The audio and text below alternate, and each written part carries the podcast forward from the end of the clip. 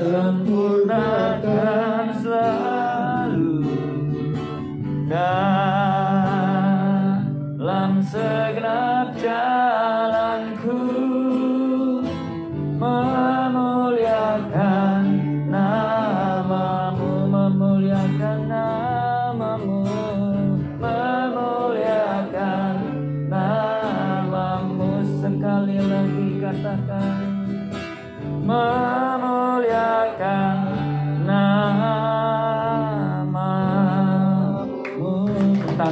meriah haleluya haleluya. Biarlah Tuhan menjadi seperti Kristus satu-satunya tujuan satu-satunya hasrat keinginan kami ketika kami hidup di bumi ini Tuhan. Kami percaya hanya orang yang seperti Kristus yang hidupnya berkenan kepada Bapa di sorga. Kami percaya Tuhan Engkau memanggil kami, memilih kami untuk dibentuk, untuk diproses menjadi seperti Engkau ya Tuhan. Kami mau merelakannya dan kami mau terus berjuang mengikuti seperti yang Kau kehendaki. Terima kasih Bapak di surga, kami sudah berdoa. Kami percaya doa orang benar besar kuasanya. Dan saatnya tiba buat kami untuk mendengar pesan firman-Mu untuk membekali kami hidup di bumi ini Tuhan. Kami buka hati kami buat sabda firman-Mu. Urapi kami semua, urapi juga hamba-Mu. Di dalam nama Tuhan Yesus kami berdoa mengucap syukur. Haleluya. Yang percaya katakan amin. Tepuk tangan buat Tuhan Yesus. Silahkan duduk ya sekalian. Shalom. Ya. Apa kabar saudara? Luar biasa. Luar biasa puji Tuhan. Kita buka Alkitab kita dalam satu Raja-Raja pasal 19 ayat 1 sampai 3. Satu Raja-Raja 19. Ini ayat di dalam kitab satu Raja-Raja yang cukup uh, fenomenal ya, cukup uh, mengejutkan ya. Judulnya Elia ke Gunung Horeb.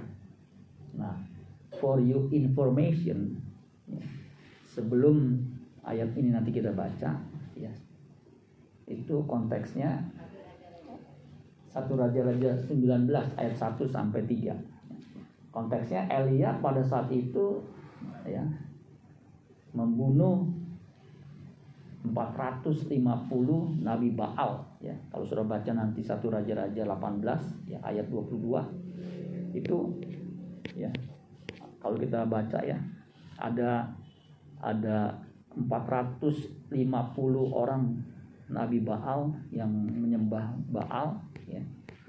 Yang mempersembahkan tapi persembahannya tidak diterima. Artinya tidak ada uh, apa reaksi dari dewanya. Beda dengan Nabi Elia yang punya Allah Elohim Yahweh Allah Abraham Ishak dan Yakub. Nah, persembahannya itu betul-betul diterima ya. Makanya di ayat 40 satu Raja-raja 18 itu Nabi Baal itu ditangkap, dibunuh ya kalau sudah baca. Nah, sekarang ini Saudara sekalian pasal 19 dikatakan begini ayat 1 satu Raja-raja 19 ayat 1. Ketika Ahab memberitahukan kepada Isabel segala yang dilakukan Elia yang tadi saya ceritakan dan perihal Elia membunuh semua nabi itu dengan apa? Pedang disembeli. Maka Isabel menyuruh seorang utusan, menyuruh seorang suruhan mengatakan kepada Elia. Jadi Isabel ini istrinya Ahab. Menyuruh seorang suruhan mengatakan kepada Elia. Ya, kalau sekarang nggak perlu pakai orang, pakai WA, pakai messenger, ya uh, apa namanya Facebook itu kan ada messengernya ya. Nah ini pakai suruhan orang mengatakan kepada Elia beginilah kiranya para Allah menghukum aku bahkan lebih lagi daripada itu jika besok kira-kira pada waktu ini aku tidak membuat nyawamu sama seperti nyawa salah seorang dari mereka itu. Jadi Elia mendapat ancaman pembunuhan Makanya renungan firman Tuhan pagi hari ini mendapat ancaman. Ya. Ayat 3 setelah e-, e-, e-, Elia mendapat ancaman dari Isabel, ini ancamannya istri raja saudara sekalian, ya. Maka apa? Takutlah ia. Elia takut. Lalu apa? Bangkit dan pergi menyelamatkan nyawanya.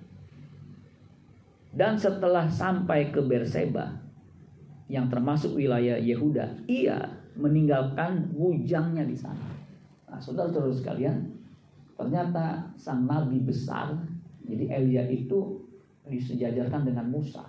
Jadi ini nabi besar. Ketika Yesus dimuliakan di atas gunung, yang nampak adalah Musa dan siapa? Elia. Itu kan luar biasa ya, nabi yang diangkat. Kalau sudah baca ya kisahnya diangkat hidup-hidup ke surga dengan kereta apa? Kereta berapi, bukan kereta api ya.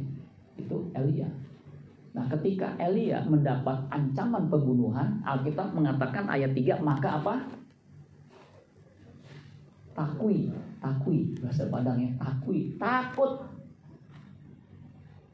Saya waktu baca ayat ini, kenapa Elia yang perkasa, seorang nabi mendapat ancaman takut. Kira-kira kenapa dia takut, saudara?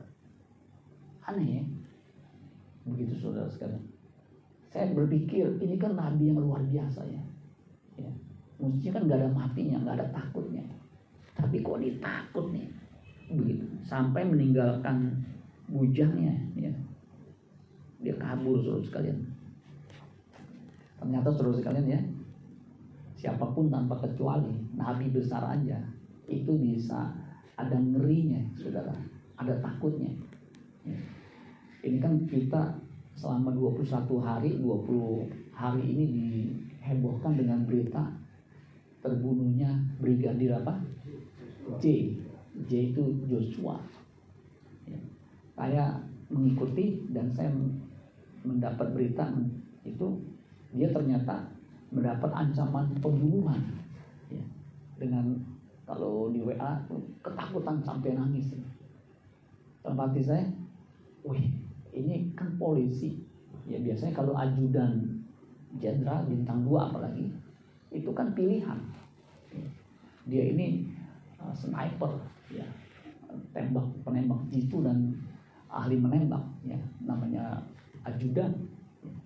Ketika diancam, ketakutan juga. Kira-kira saudara kalau diancam kirimin WA lu minggu depan gue bunuh lu. Ya kira-kira lu takut gak? tidak kalau saya sih tidak. Amin. Firman Tuhan berkata jangan takut akulah yang awal yang akhir yang hidup. Amin. Mati namun lihatlah aku memegang kunci maut dan kerajaan maut sampai selama-lamanya. Amin. Nah ini luar biasa nih. Elia takut Ibu Culan gak takut puji Tuhan karena ada alfa dan omega. Ya. Karena udah dikasih keselamatan kekal dan mewarisi negeri. Nah, mewarisi negeri yang tak berjaman. Ya, itu negeri yang kita tinggali menjadi tujuan hidup nah, eh, hidup kita semua. Amin saudara sekalian. Ya. Nah, saudara bisa lihat ya, ini luar biasa nih jawaban dari munculan ya. Biasa kalau jemaah ditanya, takut nggak kalau diancam mau dibunuh? Takut ya. Kita dari 16-17 orang ya. Ada satu yang nggak takut saudara ya. Nah biasanya kenapa orang diancam? Mau dibunuh biasanya kenapa? Biasanya apa?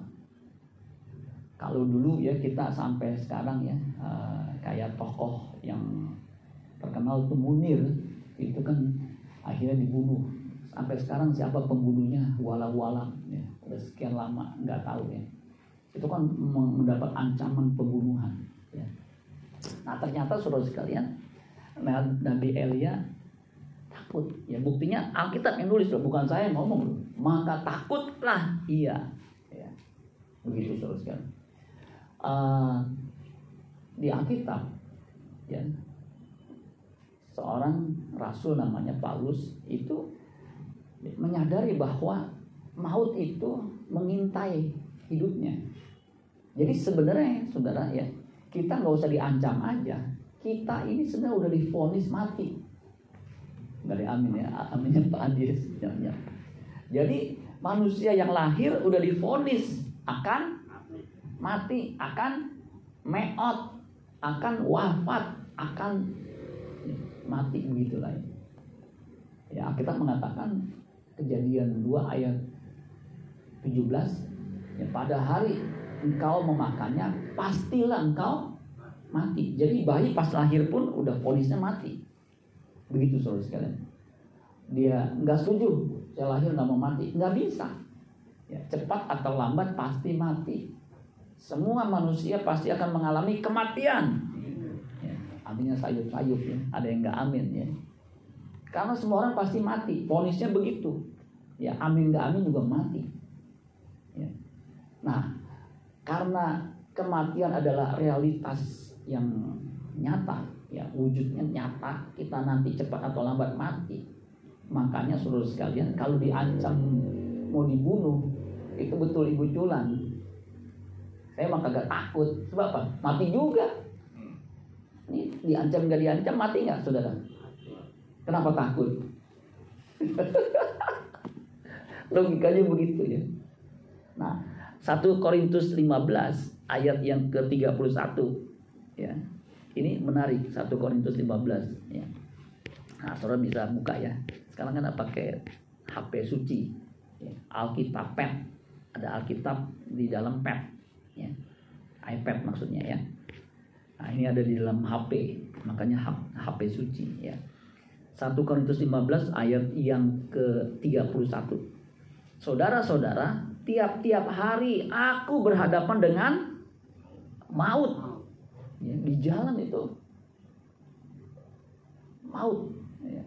Saudara siapa sangka di Cibubur itu ada perempatan yang belum lama dibuat. Tadinya bukan perempatan, sebab itu ada jalan dua arah begitu.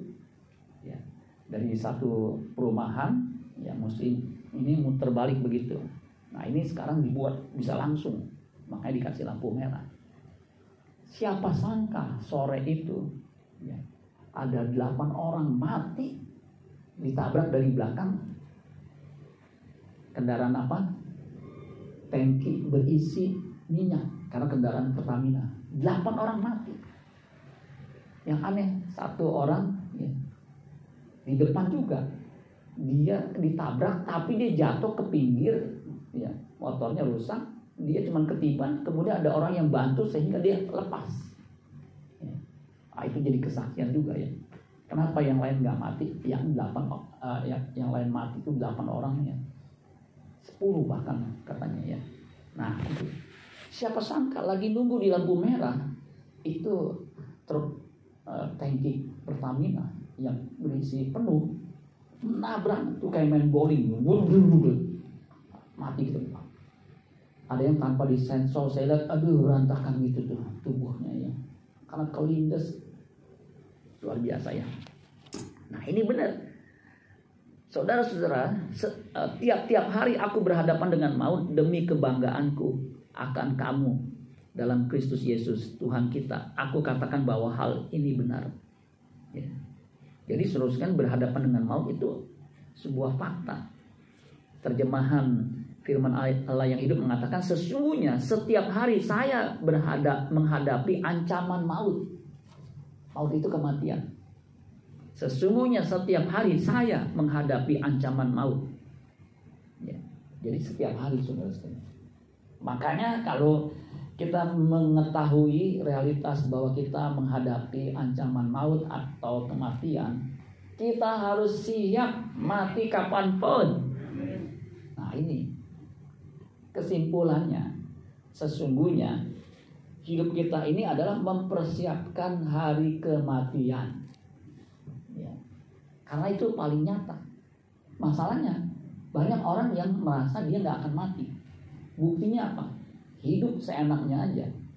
Kaya menindas orang. Kaya sombongnya luar biasa. Saya pernah mendengar ada orang kaya ya pejabat. Dia bilang begini gue ludah aja jadi duit.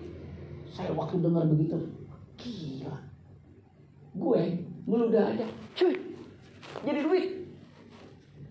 Saya bilang luar biasa sombongnya. Akhirnya mampus tuh orang, saudara. Mati juga. Saya bilang, lalu waktu saya dengarnya, gue, gue udah sampai tiga kali saya ngomong ya. Itu jadi duit. Kalau saudara dulu udah jadi, bau saudara. Dia jadi duit. Itu kan luar biasa. Nggak kepikiran tuh frasa, kalimat. Seperti itu. Saudara kepikiran nggak? Pernah dengar nggak kalimat itu?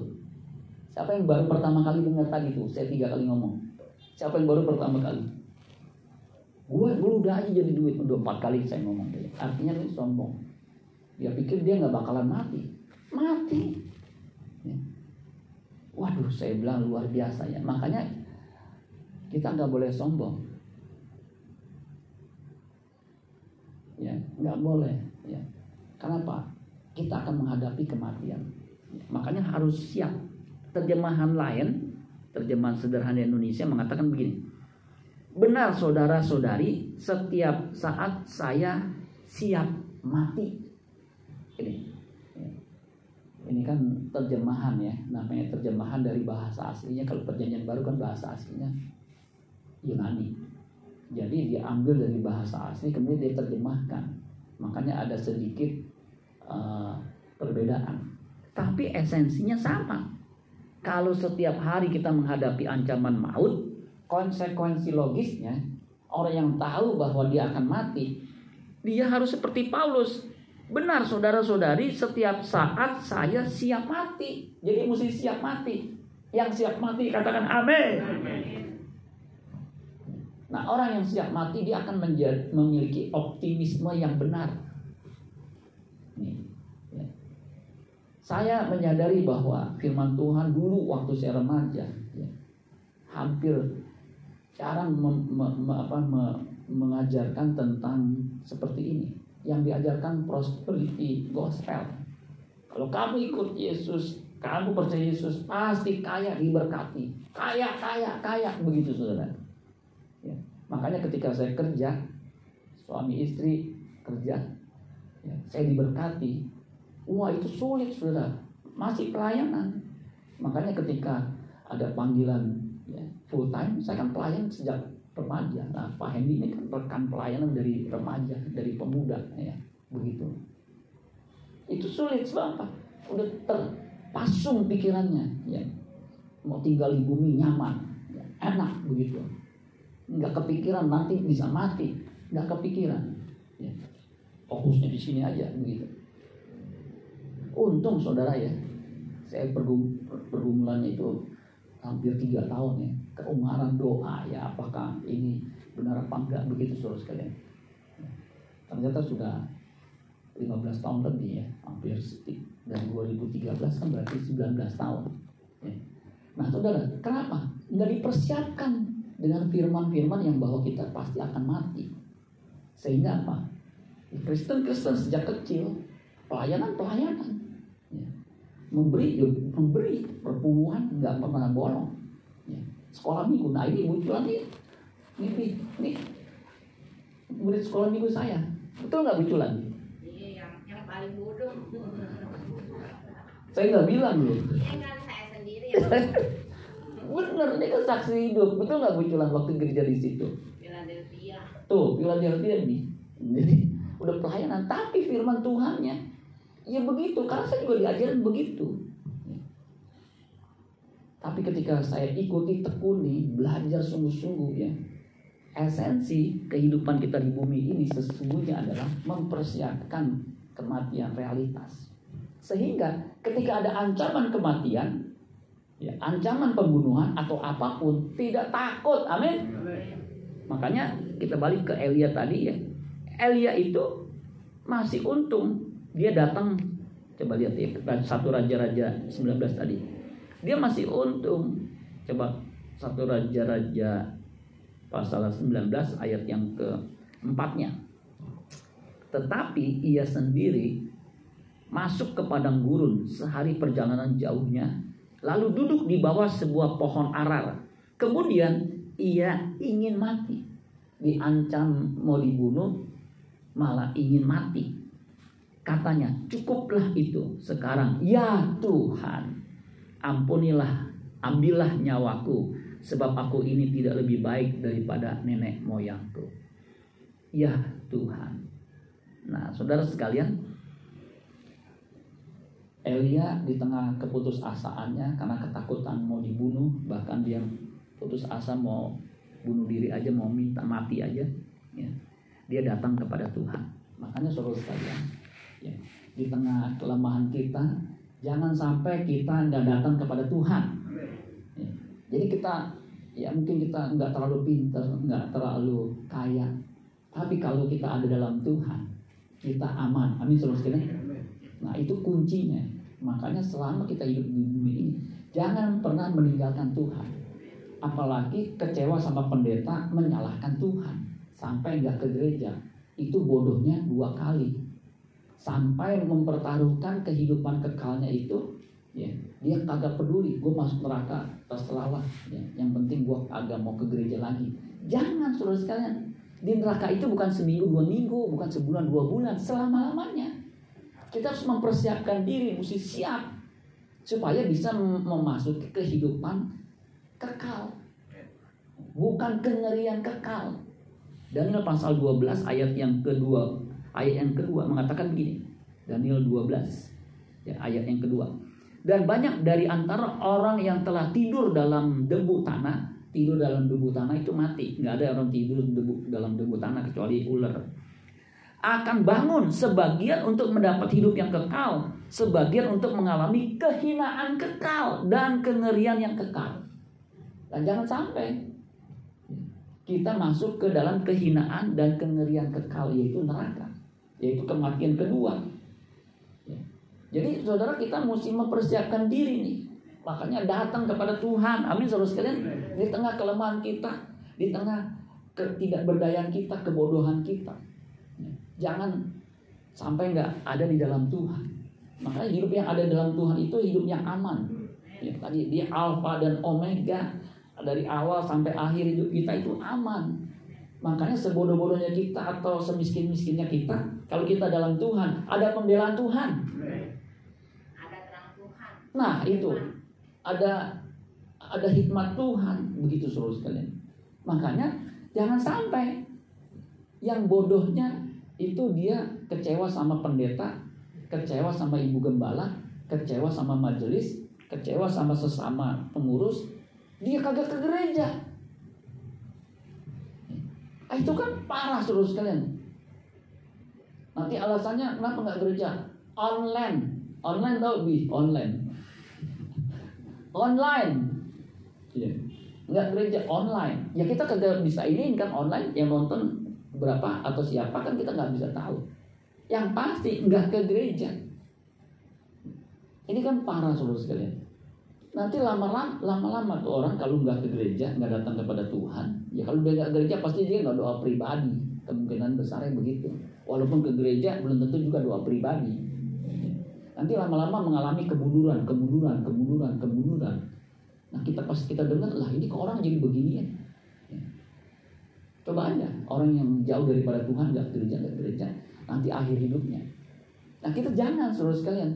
Kita bisa dikecewakan bahkan bukan hanya oleh pendeta atau gembala sidang, sama pasangan kita sendiri itu bisa mengecewakan. Ya, aminnya sayup-sayup ya, karena takut sama istrinya kalau ada istrinya di sini. Yang ada istrinya di sini saya doang saudara sekalian ya. Jadi jangan sampai ada orang kecewa sama pasangannya sama. Jadi gini, dulunya tuh dia muslim ya, pacaran sama Kristen akhirnya kawin ikut suaminya padahal keluarganya nggak setuju ya. pas udah ikut sama suaminya suaminya yang Kristen malah selingkuh istri wanita diselingkuhi sakitnya di mana di sini di sini di sini sampai dia bilang kok bisa begitu ya si suami tadinya Kristen ke gereja udah menikah malas ke gereja. Malah tadinya yang istrinya muslim malah ke gereja. Sampai dia bilang, aduh kok bisa begini ya suami saya, saya ikut dia. Saya pikir, untung dia tetap di dalam Tuhan. Tuh saudara. Ya, sehingga dia mendapat kemenangan. Ya akhirnya suaminya mati suruh sekalian. Dia masih bisa bertahan di dalam kehidupan percayanya. anaknya udah kuliah udah kerja ya. dia udah pelayanan tuh saudara coba kalau dia kecewa mendingan gue ke ini yang lama di poligami poligami deh begitu saudara ini diselingkuhi wah kalau istri diselingkuhi sakitnya gimana itu kan nggak kebayang. Ya. begitu saudara. Sebaik-baiknya wanita ya. Kalau istri suaminya menyeweng itu mengecewakan. Nah untung dia ketika kecewa sama pasangannya dia tetap dalam Tuhan. Sehingga dia tetap aman. Nah saudara-saudara sekalian biarlah kita boleh mengerti firman Tuhan ini bahwa ketika kita mendapat ancaman ya mungkin bukan ancaman pembunuhan. Ini ke depan ada ancaman inflasi ada ancaman resesi. Ya, inflasi di Amerika udah udah 8 persen. Ya, Saudara tahu kalau inflasi tinggi harga-harga tinggi makin sulit. Ya. pertumbuhan ekonomi dunia itu tadinya diprediksi bisa 5 sampai 6 persen. Ini udah melambat. Nah kalau pertumbuhannya negatif dua kali berturut-turut satu dua quarter itu udah resesi. Amerika udah mulai menghadapi resesi. Ya karena udah negatif dua kali begitu seterusnya. Eropa jangan ditanya perang Rusia Ukraina ini sangat mengkhawatirkan. Ya ini kan ancaman inflasi resesi kesulitan dan segala macam. Ini bisa menakutkan kita. Ya. tetapi kita kalau dalam Tuhan nggak usah takut. Amin terus sekalian karena pengalaman mengatakan bahwa depresi, jadi kalau inflasi tinggi, resesi, kemudian resesi berkepanjangan menjadi depresi. Itu depresi 1930 itu luar biasa ya kalau kita belajar ekonomi. Ya. Itu bisa dilalui. Ya, karena manusia itu punya kekuatan yang luar biasa tuh ya. Begitu untuk bisa bertahan. Ya. Jangan sampai kita putus asa. Ya. Asal dalam Tuhan saya bisa mengerti ya.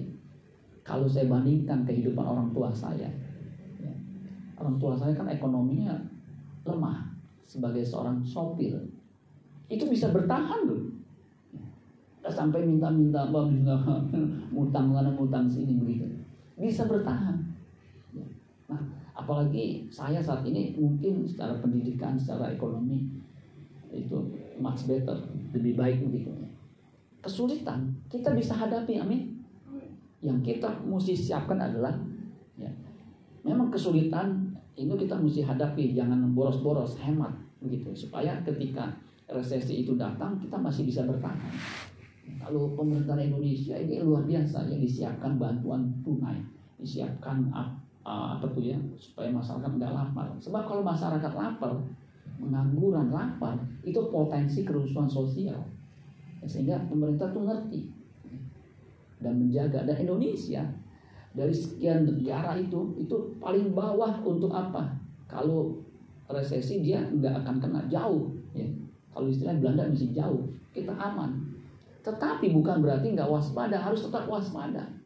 Ya kalau negara bangkrut seperti Sri Lanka itu kacau balau. Bayangin istana diduduki sama sama masyarakatnya berenang di kolam renang istana, kemudian di ruang tamu segala macam begitu. Wah, itu kan kalau nggak ada kayak begitu, itu pasti diinvasi sama negara kuat untuk dikuasai.